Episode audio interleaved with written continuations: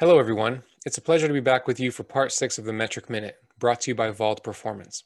I'm Kareem Derkawi, and this time we'll wrap up our discussion on concentric impulse by examining how it relates to body mass. As you recall, impulse is determined just like calculating the area of a shape. However, it yields only an absolute value of applied force without considering its effect on an object. We need to consider the relative effect of a given force to understand the outcomes. Imagine if we gave the same amount of fuel to identical cars, but one of them needed to move lots of heavy bricks. The added mass decreases fuel efficiency. In other words, the same tank of gas is now less effective and can't take the car as far. It's the same for athletes. Greater body mass dilutes the benefits of an applied force during a vertical jump. In this example, a 350 pound lineman produced an impulse of 412, whereas a 190 pound receiver produced only 266. However, since the receiver's weight to concentric impulse ratio was higher, he had a better vertical jump and did well in other key performance indicators. The take home message is that a higher concentric impulse is always desirable, but performance programs should aim to achieve a force to mass ratio that's most appropriate for a given sport or position. Next time, we'll discuss the landing phase and start talking about how to view the force time curve as a whole rather than individual segments. Until then, please feel free to touch base with me or any of us at Vault Performance. Thank you.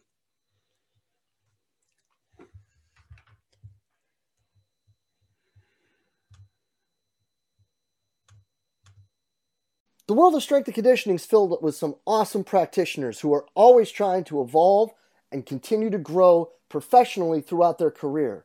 The problem with many of us, though, is finding a new outlet, a new way, and a new perspective on the questions that we may have, whether it be programming, whether it be situational with dealing with coaches, or whether it be career advice.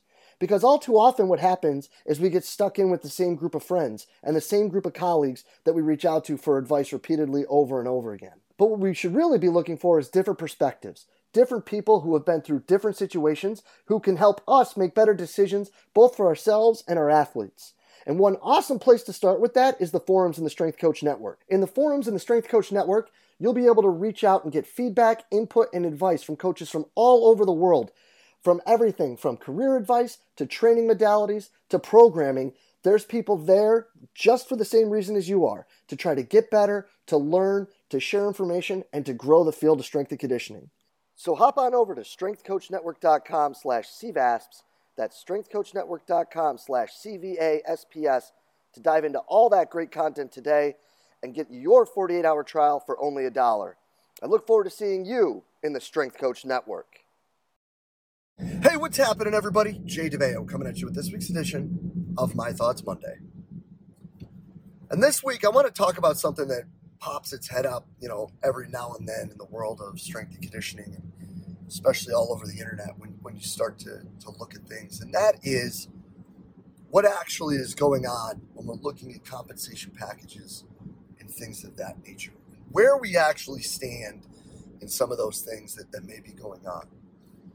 Now, I say this because every now and then you see people post like a retweet or repost or whatever a job position that's open it's like, oh, well, this job needs a master's degree and it only pays twenty-four to thirty-five thousand dollars or whatever it may be. Meanwhile, we don't know the backstory to that position, right? We don't know what's truly going on at that institution.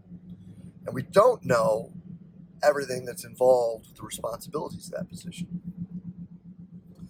I say that as an old head. I say that as graybeard. I say that as someone who took a job for $1,000 a month and was working with like 11 teams, including football, and loved every second of it. Now, I'm not sitting here and saying, oh, pay your dues and back in the day and all that crap. No, I'm not saying that. But what I'm saying is, I think that we go to these knee jerk reactions because there are some things that seem they haven't changed and appear that they haven't improved, when in fact, they really have back in the day, let me just give you our example here at the institution I get to work in. When I was hired, there were two full time positions. One that was primarily involved with basketball and had a few other teams, and not like smaller teams, like had baseball and women's soccer. There was the director, and then there was the part time or paid intern position that I took. So now we look at that, and that part time paid intern position, I had men's soccer, field hockey, swimming, and diving. I helped with football. I had both tennises. Uh, I helped with women's soccer. I helped with baseball, and I helped with track and field. It was a lot, you know? So people look at that and they say that when they now say, well, they have a position open that is for, you know, a part time position that's only for like $1,200 a month or whatever it might be. People look at that and they say, oh, well, we're not moving forward. We're still undercompensated. We're still this. We're still that. We're still in a terrible place. But what they don't see is that that position that I had has now turned into two full time positions. And that part time position has increased their pay by 25%. Now, do I think that we're at where we should be when it comes to compensation packages? No. Do I think that we can still get better and be treated better and have better earnings and the whole nine yards and be able to have less responsibilities for what some people are compensated? Yes. But as we sit here and we look at these positions and we say, oh, that entry level position only makes $30,000 a year. That's garbage. That's why I got out of the field 10, 15, 20 years ago. I don't think that's necessarily fair. Because even the toughest positions that they may be, for the most part, do not carry the same level of quote unquote responsibilities when it comes to team quantity wise that they did back in my day. Now, again, this isn't some puff my chest out, you know, kids are soft, stop whining, talk. What this is, is a discussion about how far we've come and where we're going.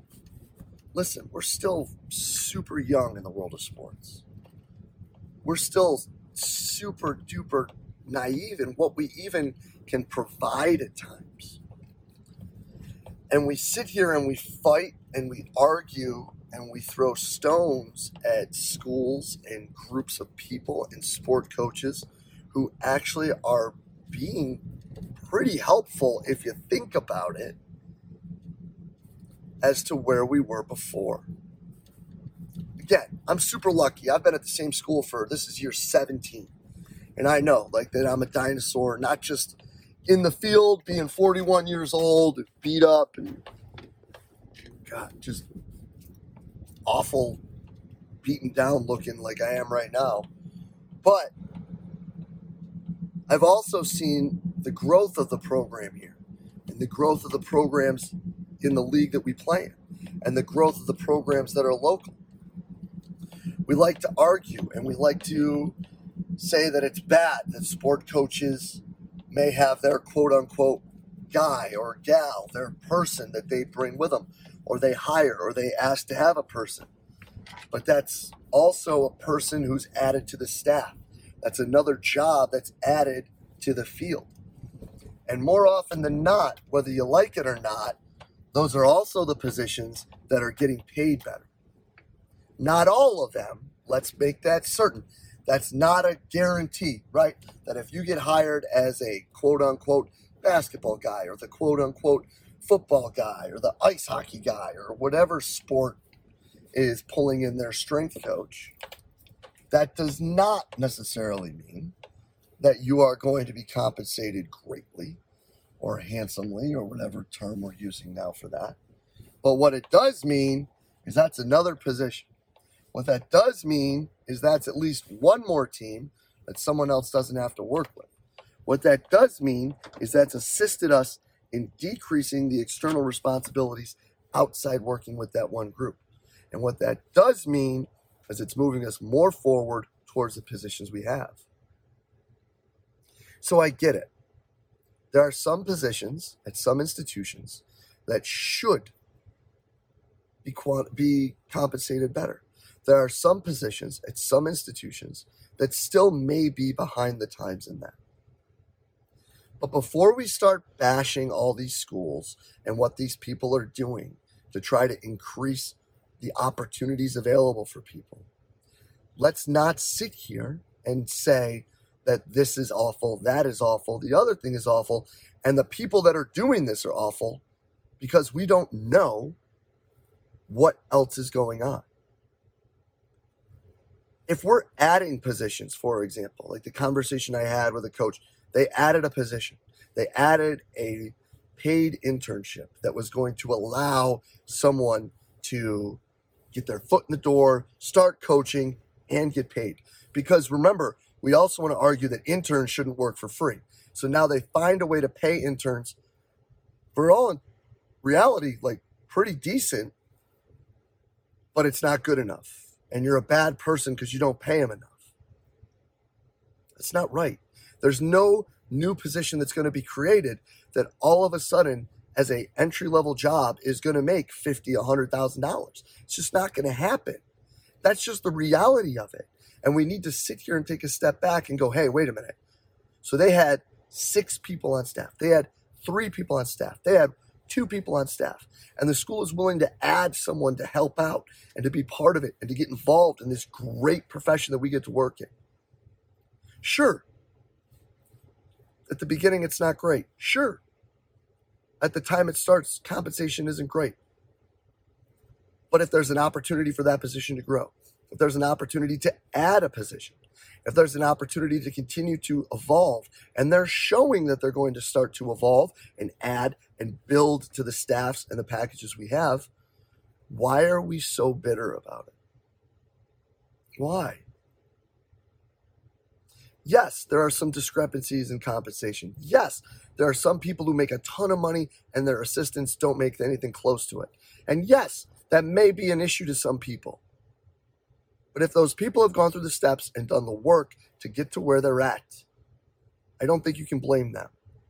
And I don't think you can blame the people who are trying to open more positions and find ways to hire more people and find ways to get more people into this field if the compensation package isn't exactly what you think it should be. Because at the end of the day, they're providing a chance, they've added a position, and hoping, in hope, that that's going to grow. So when we sit here and we start posting jobs and we're like, oh, that job's not fair, that job's not fair, this is awful, these are awful. Maybe we need to take a step back and look at the entire situation so that we know, hey, you know what? It's not ideal, it's not perfect, but it's better than it was in 2004. So we are moving forward. It doesn't mean we need to stop and be like, yay, we got everything we need. No, we need to keep pushing forward. But let's not start attacking people because they're only provided so much to give to someone, or they've worked so hard to find the opportunity to give someone something else because you don't like it. And that's just my two cents on the topic because I think that there are a lot of people that are fighting to help to grow the profession and to get more people involved. And I think that at times people are jerks to them because they don't understand everything going on. But that's just me. But as always, truly appreciate everything you do for us here at Central Virginia Sport Performance. We'll be back next week, another My Thoughts Monday. See you then.